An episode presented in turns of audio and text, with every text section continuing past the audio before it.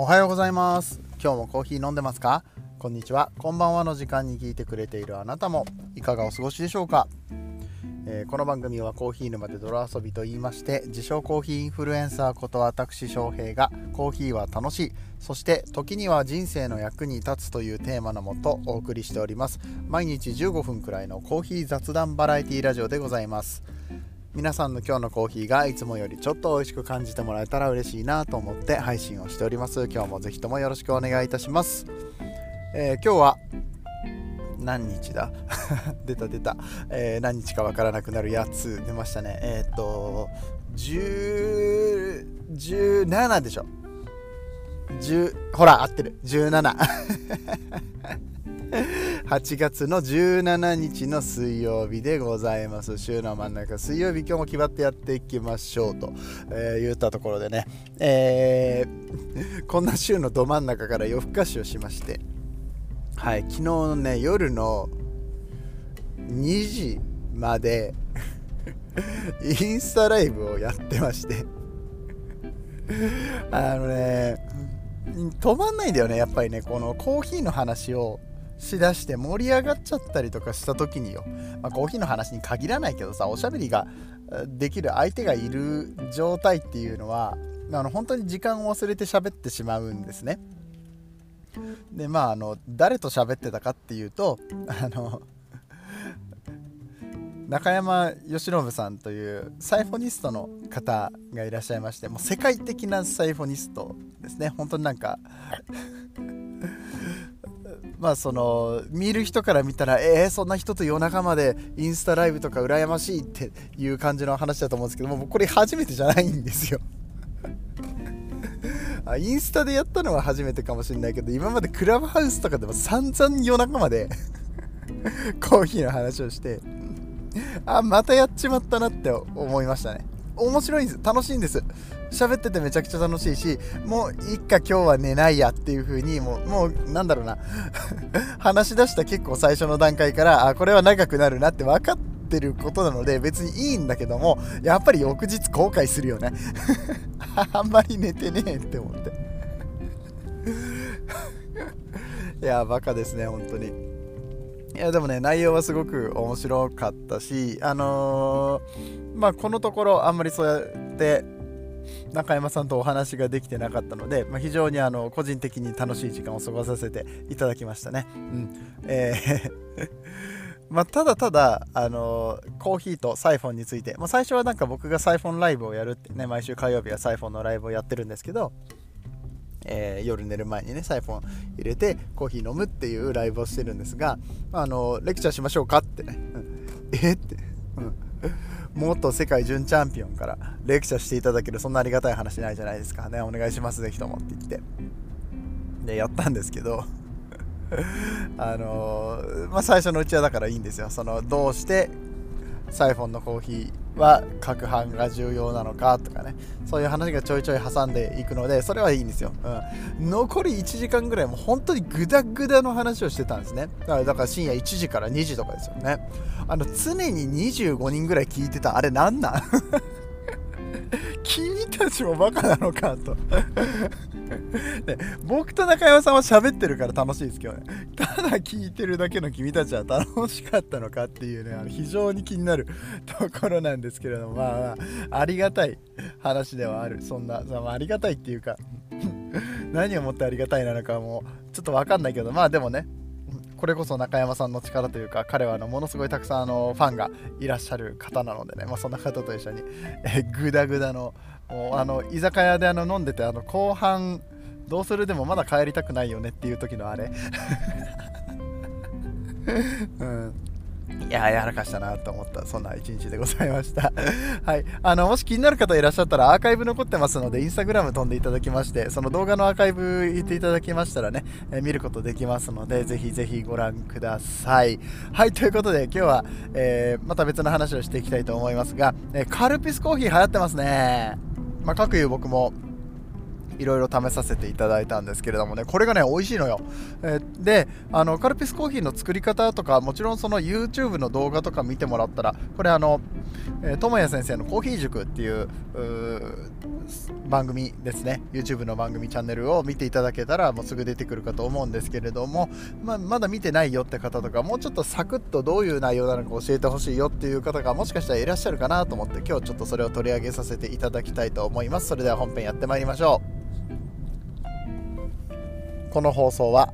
歴史とか世界遺産とかを語るラジオ友沢さんの提供でお送りしますはいカルピスコーヒー聞いて どう思います？うん。え？って。カルピスとコーヒーをなぜ合わせたってねなるよね、うん、なるなる。なると思うんだよ。だけど実はこれ結構昔から美味しいと言われてます。今回その智也のコーヒー塾ですね、うん。えー、智也先生塾長、うん、塾長が動画で取り上げたことによって、まあ、若干バズってるんですよね。あの Twitter、Instagram でこう写真撮ってねアップしてる方とかもたくさんいらっしゃって各有僕もねカルピスコーヒーいいじゃんって思って、えー、やってみたんですけれどもあの結構昔からやられてるんですよ。それこそあのさっき話に出てきた冒頭で話に出てきた、えー、中山さんサイサイフォンの中山さんとかもねあの普通にあのサイフォンで入れたコーヒーとカルピスを合わせるっていうのをやってたみたいですね。あの昔の投稿を遡っていただくと2020年とかかな、うん、やってるんですよね。うん、であのその投稿をわざわざ送ってきてくれて中山さん。やってたんだってなったなって思って。で中山さんに限らず他の人たちもあのカルピスコーヒーはやってて YouTube の動画もあの古い動画でカルピスとコーヒー合うよってやつって23本有名なやつ出てるみたいですね。はい。えー、ただ今回またね2022年になってこのカルピスコーヒーがバズったっていうのは、まあ、ちょっとコロナで家から出れないとか、ね、ちょっとまた、え、流行ってきてますから、まあ、そういったところも含めてなのかなとお家でちょっとそういうカクテルモクテル的なことしたいっていう方も需要も増えているのかなっていうような、えー、イメージなのかなと僕は思いました。はい。で問題はこれ美味しいのっていう話なんですけれど美味しいんですよ、ね、美味しくなかったら多分そんなにバズらないのかなと思うし、まあ、あの美味しいよねっていうレシピなんです。それだったら多分美味しいよねっていうのが分かるようなレシピなんですね、うん、で、えー、重要な部分で言うとあのキーワードはとろみ。です、はい、とろみを合わせるっていうところが重要なところで、まあね、普通に考えたらねえコーヒーがカルピスの味になっちゃうんじゃないの？もしくはカルピスがコーヒーに負けちゃうんじゃないの、まあ、どっちかな気がするんですけれどもこれがねうまい具合に合うし、ね、なんか引き立って合うんですよね。カルピスの酸味とコーヒーのこのフルーティーな酸味、えこれがお互いに引き立て合うような感じがあるのであの非常にいいレシピだなと僕は思いました。はい。で、えー、じゃあレシピどんな感じかっていうと、えー、カルピス1濃縮コーヒー1に対してお水が2です。もしくはこれ炭酸水でやってもいいですね。はい。1対1対2で合わせるこの黄金比率最高っていうことで、えー、まあ、これもやっぱり作りやすいっていうことがあったんでしょうね。バズるきっかけになってるんじゃないかなと思います。はい、えー、で実際にそのやってみました、えー、濃縮コーヒーちょっと作り方に関しては智也のコーヒー塾ね動画を見ていただくのが一番いいんですけどあの簡単に言うと、えコーヒー 10g に対して 50ml の、えコーヒーあ、まあ、50g 分のお湯を入れる。だから抽出量としては 40g ぐらいになるかなっていうところですね、え僕はの 20g のコーヒーを使って、え2分半2分か、えぐらい使って、えーと、100ミリ。落とすっていう感じでねやりましたね。もうちょっと多く作ってもいいのかなと思います。あのお家でたくさん楽しみたい方は、まあ、ただこれによってエスプレッソの器具とかがない方でも濃縮の濃いめのコーヒーが出来上がります。でコーヒー出来上がるんだけどこれをね一回冷やしてください。ね間接冷却って言って、まあ、外側から冷やしてやる、まあ、外側から氷で冷やしてやったり、まあ、冷蔵庫でそのままぶち込んどいてくれてもいいんだけれども、まあ、それをやると,、えーととろみがちょっと出るんですね。成分が落ち着いてとろみが出る、えー、そしてこのとろみがちょっと出た状態っていうのがカルピスもやっぱりほら原液ってとろっとしてるじゃない、うん、このとろっとしてるのに負けないあのとろみ質感っていうのが生まれてきます、うん、これがねやっぱりうまく合わさらないとしゃびしゃびの状態のコーヒー入れてもやっぱあんまり美味しくないんだよね。馴染まないっていうか、うん、なんでこの濃縮コーヒーとカルピスを合わせるというところがミソなので、まあ、残念ながらその買ってきたペットボトルのコーヒーとかでは難しいのかなと思います。はい、えー、で、えー、話戻りますけれどもこのカルピスコーヒー、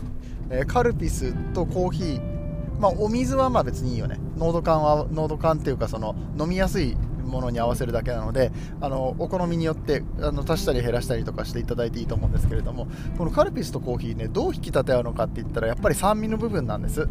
酸味とあと甘みね、うん、カルピス自体がめっちゃ甘いじゃん。原液がめちゃくちゃ甘いのでこのこういうコーヒーカクテル系を作るときって絶対甘みって必要なんですよ、うん。まあ、あのどれぐらいの甘みを足すかそして最終的にあのなんだろうその最終的なコーヒーのデザインコーヒーじゃないやカクテルのデザインとしてどれぐらい甘くするかっていうのはあるので砂糖を入れる量とかは人によって、えー、レシピによって変わりますがでもやっぱりちょっと砂糖を入れてあげないと美味しくないんですね。で言うともうなんかかなり確実なレシピっていうかそんだけあの甘みとろみがあったらあのモクテルとしても成立しやすいよねっていうような味にはなってるんですよ。味っていうかそのレシピになってるんですよ。だからここが納得ポイントですね、え、そしてこの酸に関してもやっぱりコーヒーって乳酸が、あのー、形成されるので多少たりともね焙煎の段階で乳酸が形成されます。酸の話昨日しましたが。はい。熱く語りすぎてあの職場に着いちゃった。はい、えー、でこの酸ねあのコーヒーの酸の方もすごく引き立ててくれるということで今回僕はあのブルーベリーみたいな、えー、感じのね酸が出ているコーヒーを使ったんですけれどもあのうまいことこう馴染むんですよね。であのちょうど僕が使ったブレンドっていうのが、うんと、リロコーヒーのチルブレンドっていう、まあ、あのカフェインレスのやつなんだけどもカフェインレスでも全然美味しくなったし、えー、そしてちょっとお菓子っぽい印象があるんですね。このブレンド自体がねバターとかチョコレートとか小麦粉っぽい感じ焼き菓子みたいな感じ、はい、小麦粉っぽい感じはちょっと粉っぽいから嫌だな、はい、あの表現が悪いですね、はい。えーえー、焼き菓子みたいな感じの味が出るんです、うん、であのそれがカルピスと合わさった時にすごくスイーツ感があって僕なんかまるでねあのブルーベリータルト食べてるのかなみたいな味になってね、え、こんななんか味変わるじゃんって、うん、あのなんだろうそれこそマリアージュなんですよ、うん、分かります？あの全く別物になるんです。コーヒーのコーヒーの味変とかカルピスの味変というよりは全く別物になってる感じがあったのでこれはなんか素晴らしいマリアージュだなって僕は思いました、うん、ただコーヒーが飲みたいのであれば、うん、あの一つ言うとコーヒーが飲みたいのであればあのカルピスコーヒーにした時点でもコーヒーとは別物になってしまうのであのそこら辺はちょっとご了承いただいた上でお家で楽しんでいただければと思います。なんであのお店やってる方のシグネチャードリンクとかとしても全然成立しますし、うん。あのー、なんだろうな、あまりコーヒー得意じゃないよっていう方に、ちょっとじゃあ面白いから飲んでみなよっていうのにも最適かなと、えー、そんなこと思った次第でございます。はい。えー、そして、あの、酸の質が変われば当然味も変わってくるということで、桃っぽい質感の、ストーンフルーツっぽい質感のカルピス、カルピスじゃ、そんな、それは最初から味付いてるやつや。桃っぽいカルピスは桃カルピスや。違う違う。コーヒー桃っぽいコーヒーとかパイナップルっぽいコーヒーとかね。あとはレモンっぽいコーヒーオレンジっぽいコーヒーいろいろあると思うんですけれどもそういうのもね酸の質をうまいこと引き立ててくれるのであのコーヒー味ってっていう感じよりはまあもうちょっとなんかコクのあるカルピスかなみたいな感じにはなるんだけれどもその代わりそのフレーバーの部分はしっかり引き立つからねこれが面白いなっていったところでございます。ぜひ皆さんお試しください、えー、そしてもう一つね僕あのめちゃくちゃ良かったレシピめちゃくちゃ良かった組み合わせがあります、えー、それはカルピスの原液プラス、えー、濃縮コーヒーの濃縮液プラスジンですね。お酒です。はい。1対1対1で混ぜてください。最高です。最高でした。ショットにしてみました。うん。あのやっぱこれが一番好きだったかもしれない、うん、でもやっぱりコーヒーとしてはなんかコーヒー感は薄れる薄れるっていうかそのなんだろうな。コーヒーそのものとして味わうものじゃないのでコーヒーそのものとして味わった方がいいよねっていうようなちょっと高価なコーヒーだったりコーヒーだったりとかする場合は使わなくても。なんかもう使わない使ってもいいんだけど僕はなんかちょっともったいない気がするのでなんかちょうどいいぐらいのねプレミアムラインカルディさんとかあの辺のコーヒーから試してみてまあそれよりももうちょっとあのいいやつでやってみたいなとか自分でねレシピの配合とかよっぽどカルピスコーヒーが気に入った場合にはそういう使い方してみてもいいと思うんだけど、まあ、スペシャルティレベルじゃなくてもいいのかなみたいなところはあったりとかするのでその辺は各地でね、ね、お考えいただければと思います。ということで、えー、どういかがでしたでしょうか？本日の話面白かったと思っていただけた方はぜひ、えー、番組の拡散とかね、えー、登録していただければと思います。それでは、えこんな感じで今日は終わっていきたいと思います。皆さんにとって今日という日が素晴らしい日でありますようにそして素敵なコーヒーと出会えますように。お相手はコーヒー沼の翔平でした。次はどの声とつながりますか？